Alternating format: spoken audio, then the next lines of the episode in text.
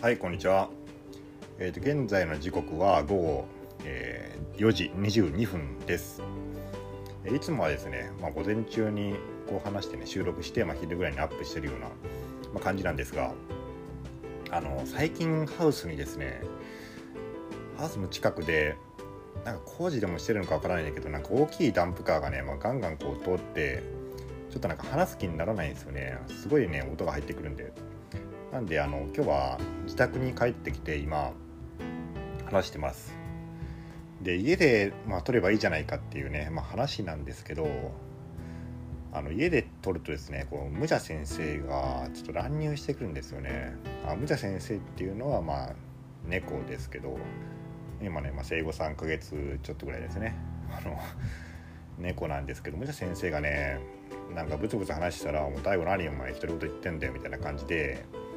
ゲスト出演してくるんでそれもちょっと話あの話すことがなかなかね、まあ、難しいような状況になってて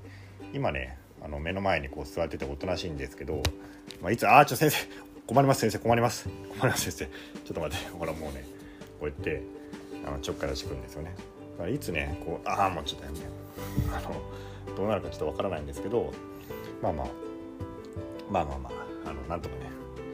まあ、話していきましょう。そしたら別に何か話すことが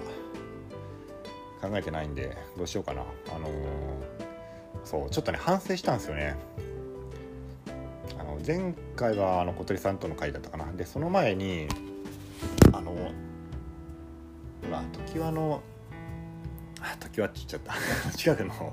近所のスーパー。あのー、でこうほらなんかね可愛い女の子がいてからブドウあげちゃったてへみたいなね。話をしたんですけどもちょっと反省しましたね。ちょっとね後で聞き直したらちょっとあまりにもキモいよって思ってね。ちょっとキモいよっていう感じであのなっててやっぱねあの僕もこの先月で42歳になったんですよ。なんであのやっぱね、まあ、42歳、まあ、世間的にはねもういい年なんですけどまあ、農業の中で42歳っつったらまだまだねもうこれからもう我々が農業これからの農業をね担っていかないといけないって大分県農業をね担っていかないといけないのに